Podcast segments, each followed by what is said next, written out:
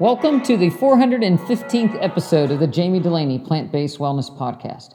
My name is Jamie Delaney, and I'm your host. I'm a plant based cardiologist and endurance athlete living in Southwest Florida. Thank you and welcome. I hope the new year is treating you good so far. We're doing great with our challenge so far. We're into day four. Every day is cumulative, so it's day one, day one plus day two, and so forth for 31 days. So we have 31 new great health habits by the end of January, and hopefully people can carry them on through the year and build on them. So uh, it's been a lot of fun. I'm looking forward to the feedback. Um, the people that give me the feedback, we're going to give them a drawing for a shirt and a cookbook. So it's going to be a great kickoff to January. Running's going good. Back ramping it up for possible 50 miler in February, uh, second week, the Rocky Hoka Rocky Raccoon in Texas. We're then going to head to the east coast of Florida for the Treasure Coast Marathon in Stuart. So we're having, hoping to have a lot of plant based uh, runners and striders show up for that. It's going to be a great time. We have our uh, superstars from last year. Plus, we're adding on some more. So, if you want to join us, uh, I think there's still room. So, go on over to the Treasure Coast Marathon and sign up, and we'd love to see you there. This podcast is being recorded on January the 4th, and um, it hit me that this was the day that my grandmother passed away um, some 54 years ago when I was 16. She died of a massive heart attack after having had diabetes and was one of the one of the founding reasons why I became a physician uh, to try to make things a little bit better for other people. And it took me a while to figure out how that we can really reverse diabetes and heart disease, but I, I think we're on the right path now. But I'd like to dedicate this podcast to her. Um, I think, given the opportunity, she would have been glad to become a plant based um, person. She had a big garden, and uh, I think she would have made the transition just just fine had she had the opportunity. So, um, if your grandmother has diabetes, get her to become plant based. It's never too late. Nevertheless, um, again, back in the day, she went to the doctor once a year, a local GP in our little town with no streetlights, and had her urine tested to see if there was glucose in her urine. And if there was glucose in her urine, that meant her sugars were greater than 200, which would have been poor control. And so that was a sign that she was doing well. Her dietary education was try not to eat too much sugar. So I don't remember her eating much of the desserts that she made, um, but certainly um, her cooking was traditional Irish cooking, fabulous. Um, she cooked in an iron skillet on a wood stove. Um, there was a lard container on top of the stove. We ate a lot of pork because that's what my family raised, um, as well as some beef. But there was a, a heavy, um, heavy amount of pork, I would say, in our in our diet that was fried. Um, everything was fried. Fried potatoes. If there was leftover mashed potatoes, they were fried the next day. So there was, you know, when people talk about um, seed oils causing the problem and we should go back to saturated fats, clearly um, I can say from experience that that certainly is not the answer. She had a big garden. Um, she grew things like beets, cabbage, potatoes, a lot of green beans, corn, uh, some greens, light on the greens, really, other than the cabbage, sweet potatoes. Um, and we ate out of the garden in the summer, and she canned, and we ate um, out of the garden in the winter that was was canned. Everything was canned. Sweet potatoes were canned with with sugar uh, or brown sugar or or some sort of sweetener. Pear, pears and apples that we had, she actually would make applesauce, and there was a tremendous amount of sugar added into into things. Pies, we you know, never ate a piece of fruit that didn't have sugar on it, and most of the time didn't eat a piece of fruit anyway because we um, saved it to make a pie. And so that's kind of how I grew up. She worked very hard. She worked all day long, um, a lot of manual labor in the place that she lived. Um, we didn't have um, indoor plumbing until I was about eight. Uh, my parents lived oh, um, a few miles away, I would stay with my grandmother while my parents worked. Uh, and she babysat me uh, in the evenings, but for the most part, I was there only during the day. um, and occasional nights. Um, so she carried water to, to do washing, um, washed outside. There was a fire made that my grandmother made, or grandfather made. Um, you know, she did her own cleaning. She did her own gardening. It was all all manual. So she she worked very hard, um, and and certainly was physically active. Um, but the saturated fat content in her diet was, you know, probably 30 or 40 percent. Again, no health care other than if she was ever sick. And I, I really don't ever remember being sick until she had her heart attack. But the symptoms of her heart attack uh, was after Christmas, and she had made the big spread for the family and had the big gathering. And she was just so tired. I remember her saying when, when went up to visit her that she wasn't feeling well. And again, it was very unusual for her to be sick or have the flu. I don't really remember having colds or anything when I grew up, even though she kept me and my cousins and everything. But she was so so tired. She um, just just couldn't get her energy back after Christmas. And she, the day that we went up to visit her, she said, you know, she they she thought she had the flu. She had this terrible indigestion. If she could just burp, um, she thinks she would have felt better, and she was nauseated. And the local GP actually came to see her and thought she had the flu, but later that night things got worse and she was taken to the hospital and was found that she was having a massive heart attack. Back in the day, there were no stents or emergency procedures. You just wrote it out in the intensive care unit. And she subsequently went into heart block. And um, we were told that a temporary pacemaker was, was made or was placed to help stabilize her, but um, it wasn't long after in the evening that, that she passed away. It happened to her. Um, you know, she never had symptoms of heart disease that she let know, and certainly the symptoms that she was having was not typical for what most people think as a heart attack, a pressure in your chest, or pain down your arms or in your jaw. But um, I didn't even know if people thought that at that point. But nevertheless, that's those symptoms stuck with me for uh, they've stuck with me the rest of my life. I was 16 at the at the time, and you know it was the first. You know, it, it became uh, diabetics can have very much very atypical chest discomfort, um, especially diabetics because of neuropathies and nerve. They just don't feel things like other people feel things sometimes, and GI issues get get confused and everybody, your your nerves to your chest are all intermingled. So, you know, uh, severe esophageal spasm can feel like a heart heart attack. Pain in your ribs can feel like chest pain, and so it's it's can be hard to differentiate.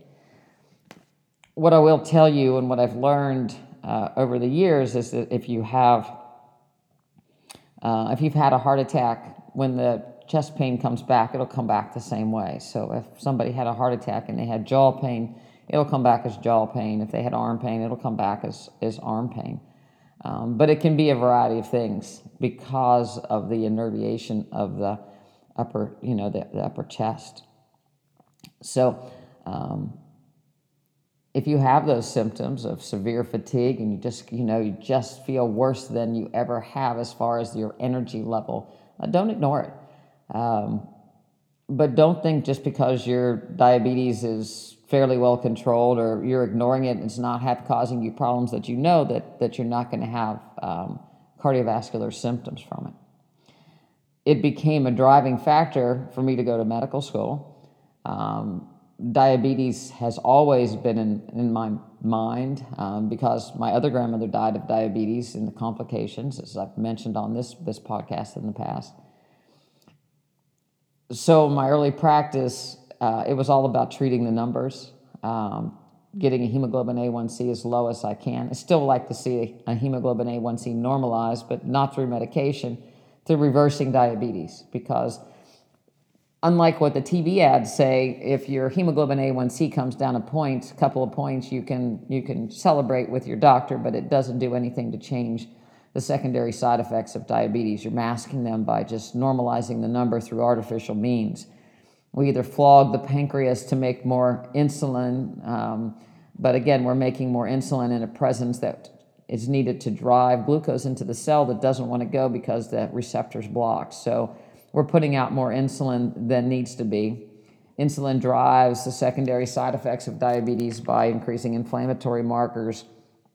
Um, again, I talked uh, a little bit uh, about you know increased fat deposition in the muscle cells, which makes things worse and becomes a vicious cycle, um, and it causes um, platelet clumping and clotting. So, getting a hemoglobin A1C down through medication that either stimulates insulin produ- production or decreases gastric emptying, um, it doesn't fix the problem, it masks the problem, and the, and the glucose is better, but not the secondary side effects. So, the only way around this is to actually reverse diabetes, and it's, and it's, very, um, it's very doable. Um, unfortunately, a lot of people can't hang uh, long term with the necessary changes because they spent their whole life eating a certain way and we, we kind of get them going on a plant-based diet and they, they slide off. Um, they slide off because they feel okay and they start to feel better on a plant-based diet. But it, it's very important to normalize body mass index. The problem is with this fat deposition we have to get the fat out of the muscle. Uh, we have to get the fat out of the adipose tissue or i'm sorry we have to get the fat out of the abdomen uh, and the visceral fat around the organs. And so exercise plays a key role, as well as plant based nutrition, and, and fat content really has to come down. Um, a keto diet will not reverse diabetes, it causes more fat deposition over time. Um, so, we, you know, again, the answer is a, a low fat plant based diet. Um, and it works. Uh, we see people get better. It's a matter of people sustaining it because as we'll talk about in a little bit later, people get sucked back into the middle to, to be like everybody. Career has been around not only helping other people to try to reverse their diabetes, first with medications, which didn't work, and now nutrition. I have I am a huge proponent of exercise because it does help maintain your weight once you get the weight off. It will not cause you to normalize your body weight without changing your diet. So, exercise is extremely important to me. Being a lifelong exerciser is extremely important to me, and, and, and is what I recommend to my, to my patient. I know that if I let my weight go up, um, I too could become a diabetic uh, because that's just um, how my family and my genetics were built. Um, good old Irish women tend to carry their weight in the middle. Body composition is huge. So, on this January 4th, I'd like to dedicate this podcast, my whole career, for essentially it's been because I do believe we know the reason for diabetes, and people don't need to die from adult onset diabetes or heart disease nearly in the amount that uh, is happening around the world. So, enjoy the rest of this podcast. People often ask, is caffeine okay? Is coffee okay? Caffeinated beverages. Um, there was a recent study done that mainly in mice and rats, but looked at the effect of caffeine on heart muscle and metabolic function. And actually, it showed in the presence of exercise, showed an improvement in left ventricular function and a decrease in fibrosis of, of the heart muscle.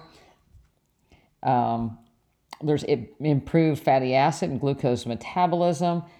It helps to build muscle mass, decrease fatty liver. So there's a lot of good things that um, can occur with caffeine in moderation per se, um, at least in a mice in, in a mouse or a, a rat study. So caffeine in the presence of exercise, obviously not taken to a toxic extreme, um, can actually be very beneficial caffeine can increase people's heart rate somewhat. So there is a little bit of a caution, obviously, in people that are prone to arrhythmias, whether caffeine might trigger that. It's always been plus minus whether uh, caffeine's going to uh, bring on uh, an atrial arrhythmia or not. Some people are very sensitive to caffeine, some people aren't.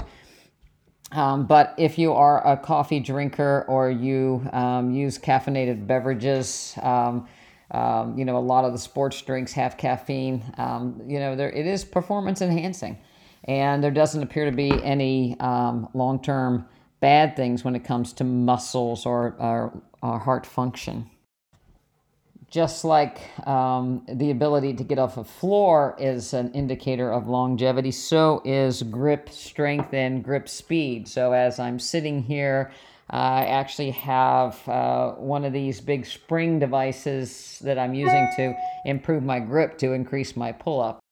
That was a tip from Ginny McCall, the master ninja warrior. But it's also uh, been shown to be a factor uh, in overall mitochondrial health. And those are the little organelles that uh, are our metabolism um, powerhouses in the muscle cell. And as we get older, not only lose muscle fibers, but you lose the mitochondria. So you have more than one mitochondria per muscle cell, and those start to decrease as well.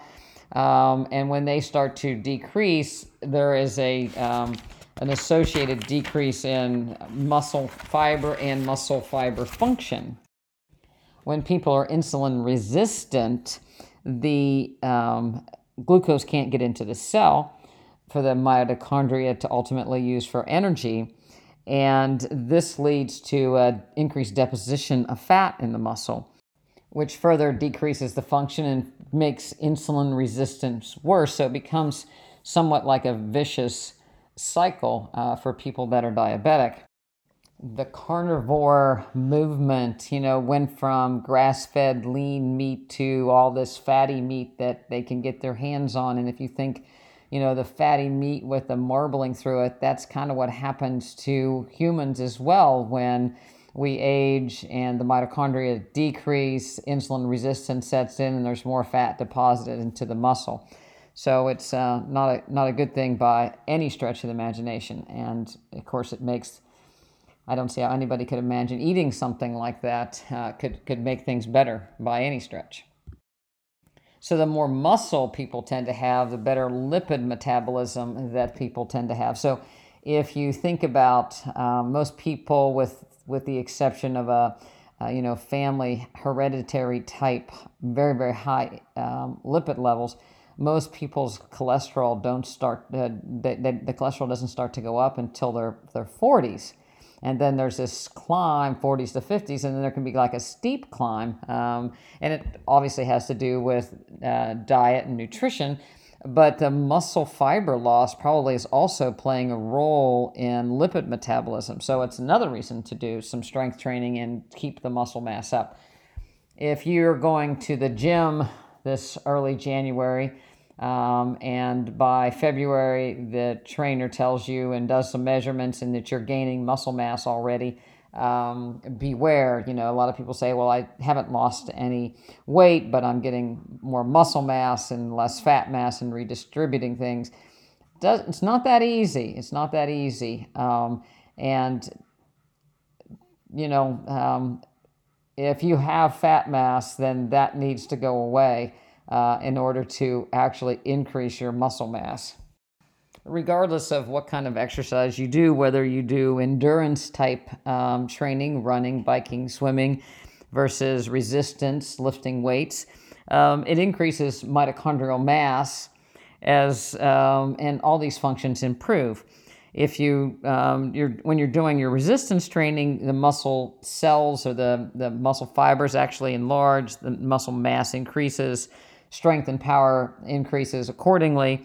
When you're doing endurance activities, you're improving your cardiorespiratory fitness, your oxygen consumption, so your ability of your muscles and tissues to take up oxygen, which is very important, improves, and overall physical performance increase. So you know, there's always an argument on Twitter and in the news of, you know, resistance training, high intensity training, low, long and slow training.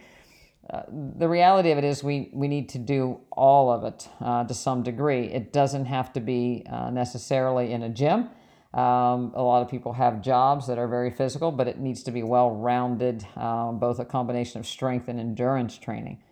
You know, when I see people out meandering with their dog, walking them, yes, they're up on their feet, they're getting steps in, but that's not what we're after either because we want people to be able to walk at a, at a good clip. The slower you walk, the worse your prognosis is as well, because again, it comes down to um, the neurons firing to make your leg muscle contract to make you go quicker doesn't necessarily mean to do that you need to do speed work and the reality of it is most people are benefit from um, exercising at a conversational pace but at an increased heart rate so um, a good test to know whether you're walking um, too fast is if you um, you know if you can't recite the Pledge of Allegiance. Some people talk about the Green Eggs and Ham, but the reality is if you can't if you can't recite the Pledge of Allegiance, you're probably um, you're probably walking or running too fast the majority of time uh, in order to get the most out of cardiovascular fitness. The idea is the longer you can perform at a slower heart a lower heart rate um, the more you train your muscles to use oxygen and you'll start to move faster at a lower heart rate. If you just go out and sprint like little kids do in a 5K, you're just going to have so much and you burn out because your muscles aren't used to using fat. They're, they're just going to use the glucose that they have available. And because there's not much of them, they can't store that much glucose or glycogen. So um, you never get anywhere. So you have to exercise at the lower heart rates in order to train your muscles to use a combination of fat and carbohydrates so you don't burn all your matches, so to speak. Um, it's like uh, having a fire up north, um, you know, all these people that have these rip, roaring fires this time of the year. Um, and you're burning wood, and it, you burn, you go through a lot of wood. At night, you stoke the fire with coal um, to keep the fire burning and just at a, at an amber so that you can get it started again in the morning. If you let the fire go all the way out, then you have to start from scratch and everything has to be heated up. So you want to keep the fire burning at a low level all the time and then have periods where you increase increase the burn through um, increased use of carbohydrates. It has been shown that you can increase mitochondrial mass and muscle mass at any age, but the people that are lifelong exercisers do much better over time than the people that try to take it up at 80, so to speak. So um, it's no time to put it off. Um, you want to have lifelong exercise. I used to think, you know, at what point do you have enough muscle mass? Can you just ride it out and you don't have to go to the gym? But the idea is n- never. Uh, because the minute we start moving, we, we the loss of muscle mass accelerates, and um, you know, again, everybody's familiar with the, when you put people to bed, they lose a significant amount of muscle mass in a few days. So if somebody goes into the hospital with pneumonia or breaks their hip, they lose a lot of muscle mass, and that's why older individuals who've lost a lot of muscle mass um, are very prone to respiratory failure, pneumonia after breaking a hip, uh, or repeated falls because they just don't have the muscle mass uh, and respiratory function to uh, get themselves back on track. So it can be a very devastating injury to an older person that has low muscle mass um, if they break a limb. Um, it's easy enough to fix a broken limb. It's what happens to the rest of the body when you're trying to heal that's the problem. So that's why it's so important to get people up uh, and moving as quick as, as they possible. And it's why it's so important to make sure you're moving and picking up something heavy and doing the activities that um, maybe you've hired out um, or to make your life easier really just make you weaker. I read a recent study um, that was just put out looking at a large it was a large observational study looking at a large cohort of people that were Medicare age, so that 65 plus age group, to see whether or not pneumococcal vaccines are actually beneficial. And there was a lot of fuzzy math involved and person years and mathematical equations and extractions. But the reality of it is, you know, vaccinating people for a pneumococcal pneumonia doesn't can barely save a few hospitalizations, but has never been proven to be life saving. On the contrary, there are complications to getting pneumococcal vaccines, especially in an elderly population where you're injecting adjuvants like aluminum in brains that are a little bit more, um, you know, uh, have, have been exposed to a lot of toxins over time. You're committing natural killer cells to a potential threat that maybe you should have saved those natural killer cells for some other function. So I, I believe that it's doesn't improve your immune function by getting a vaccine at this age, especially if it's not going to save a life. So um, I don't think that that's that's the, a, a good plan as far as uh, preventative medicine. Um, when somebody goes to the hospital, first thing they do is ask them if you had a flu shot, have you had a pneumococcal vaccine. Neither of these have been shown to save, save lives. However, um, if one were to eat a diet high in vitamin C and antioxidants and chlorophyll, decrease processed oil intake to decrease inflammation, decrease seed oils, and decrease omega 6s that are found in meat, decrease dairy that um, you know associated with inflammation, uh, and exercise, people do much better. So I think that uh, and of course, eating greens for, for vascular health. Uh, the more greens you eat, the more you dilate blood vessels everywhere, the more capillaries uh, deliver mu- uh, oxygen to little neurons, the more your nerves stay alive, the more your muscles contract. So I think there's a lot you can do that's much better with no side effects versus um, just getting in line for every vaccine that has a potential, um, you know, or it says that, you know, this is going to save you, because I don't believe that's going to save you. So if you're looking for a few things to put on your 2023 list to try to accomplish this year, I would have you check your overall mobility up. Um, can you get off of the floor without using your hands? Um, that can be, you know, rolling to your side, doing a sit up, going to your knees and standing without using your hands, or doing a cross leg Indian and standing up.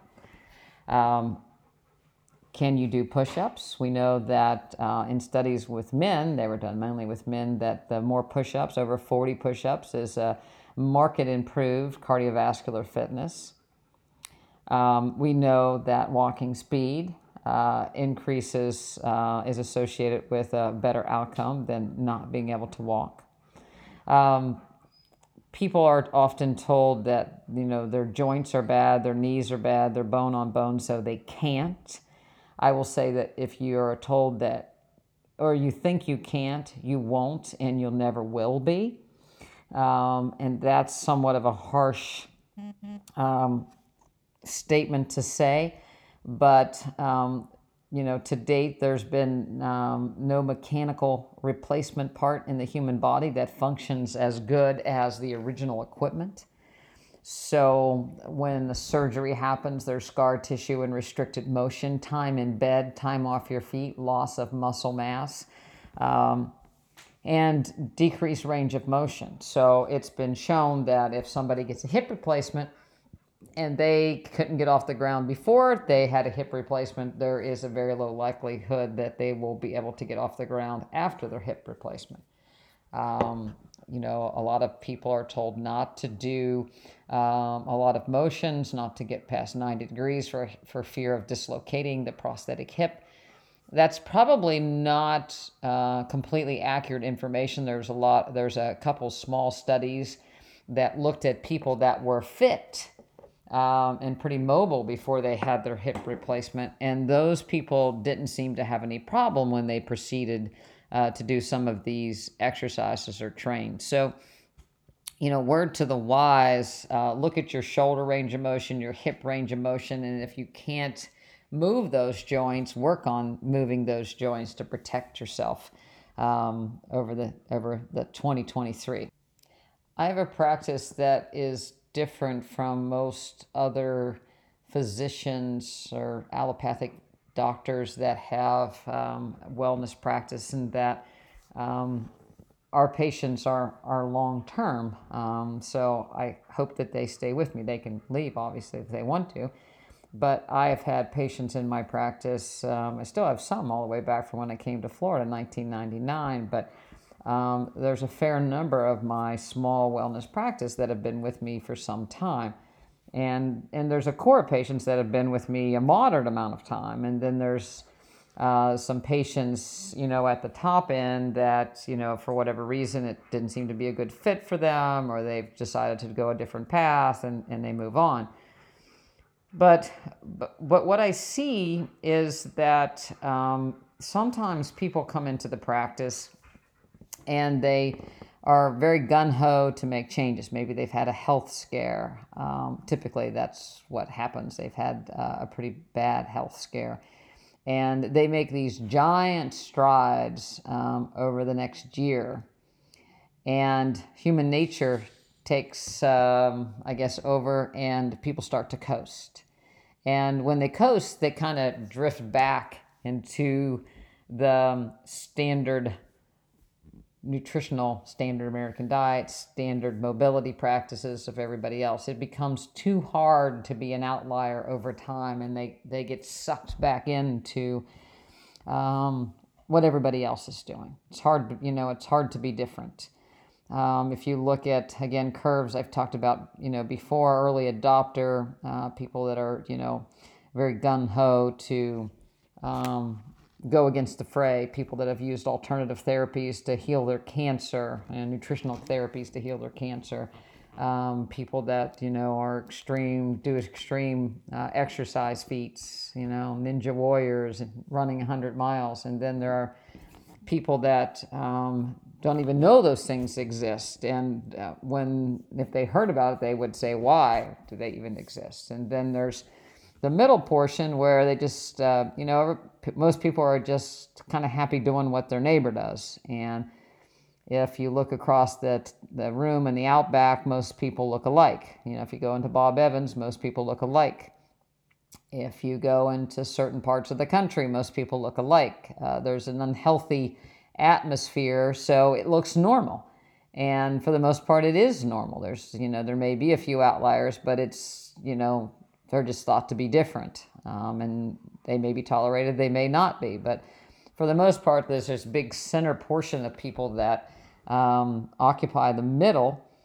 And when you try to change, again, you know, you, you're focused on a goal for a year, year and a half, and you maybe almost attained the goal or you did attain the goal, and you start to kind of slip back into the fray, so to speak, and back into the crowd. I heard someone today say, I, I can't take it anymore.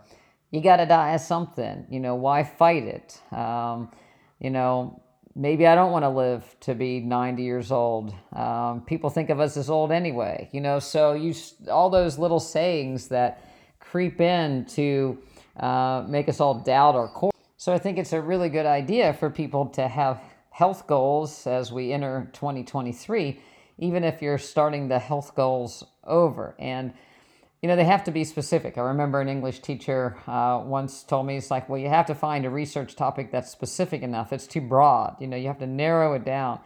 And I think that's the same way with our health goals is you have to narrow it down. Um, what are your goals and step by step. Um, with running, it's a, you know, it's a 5K, a 10K, a half marathon, a marathon, a, uh, 50K perhaps, and, and further. Uh, people that jump right into the marathon, they can complete it, uh, but typically it's a one and done thing. But people that learn the process and work the process for longer periods of time understand that um, it's a step process and you learn to enjoy the journey as opposed to just focus on this giant broad goal. So, um, you know, if you can find in 2023 some specific things that you want to do, um, I think it's it's much more helpful as opposed to, um, you know, this. I just I just want to be healthy and we'll give it my best shot, or I'm trying, or it's the best I can do, or perhaps even it's too much. I admire the people that I've spoken to recently that you know they they fell off. Uh, we say fall off the wagon a little bit. Uh, but then they find a new goal that they start to look at, um, whether it's you know being involved with a new group of people, a new church, a new hobby, a new activity that's positive, being outside, a new project um, that they maybe didn't think they could do, but they're actually doing quite well doing. Um, those people tend to be able to pick it up and, and go forth. So I, I don't think when you make these giant changes to say to plant-based nutrition, it's sustainable if you don't keep having goals to keep you in the game. Because you get sucked back into the old ways because you did it too long and there's too many people that want you to be like them. So I think it's it's you know if you can find the goal that you want and, and stick to it, but make it small enough that there are attainable steps that you can get to each one of those steps um, and keep progressing and uh, you know again start to enjoy the process and um, you know take comfort in in what you have accomplished and um, you know pat yourself on the back for the things that you're able to do i have a lot of people in this practice that are doing things that they never thought they'd even want to do, and now and now they love them. So don't be don't be afraid to um, put yourself out there a little bit and try something, uh, you know, a little bit different, more on the fringe as opposed to uh, that middle behavior. Your job is not to convert other people into being plant based or endurance athletes but your job is to be the best plant based person, uh, the healthiest outlier that you can be to keep them from catching you. So it's almost like you're running from the, the middle uh, as opposed to being sucked back into the middle.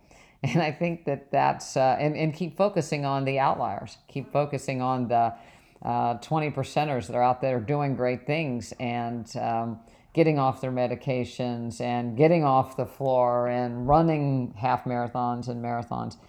Um, those are the people you look to for motivations uh, as opposed to getting sucked back into the fold, so to speak, of what everybody else would like you to be and make it easier on them. Because um, if it's really easy, it's probably not going to be too exciting or, or worth doing.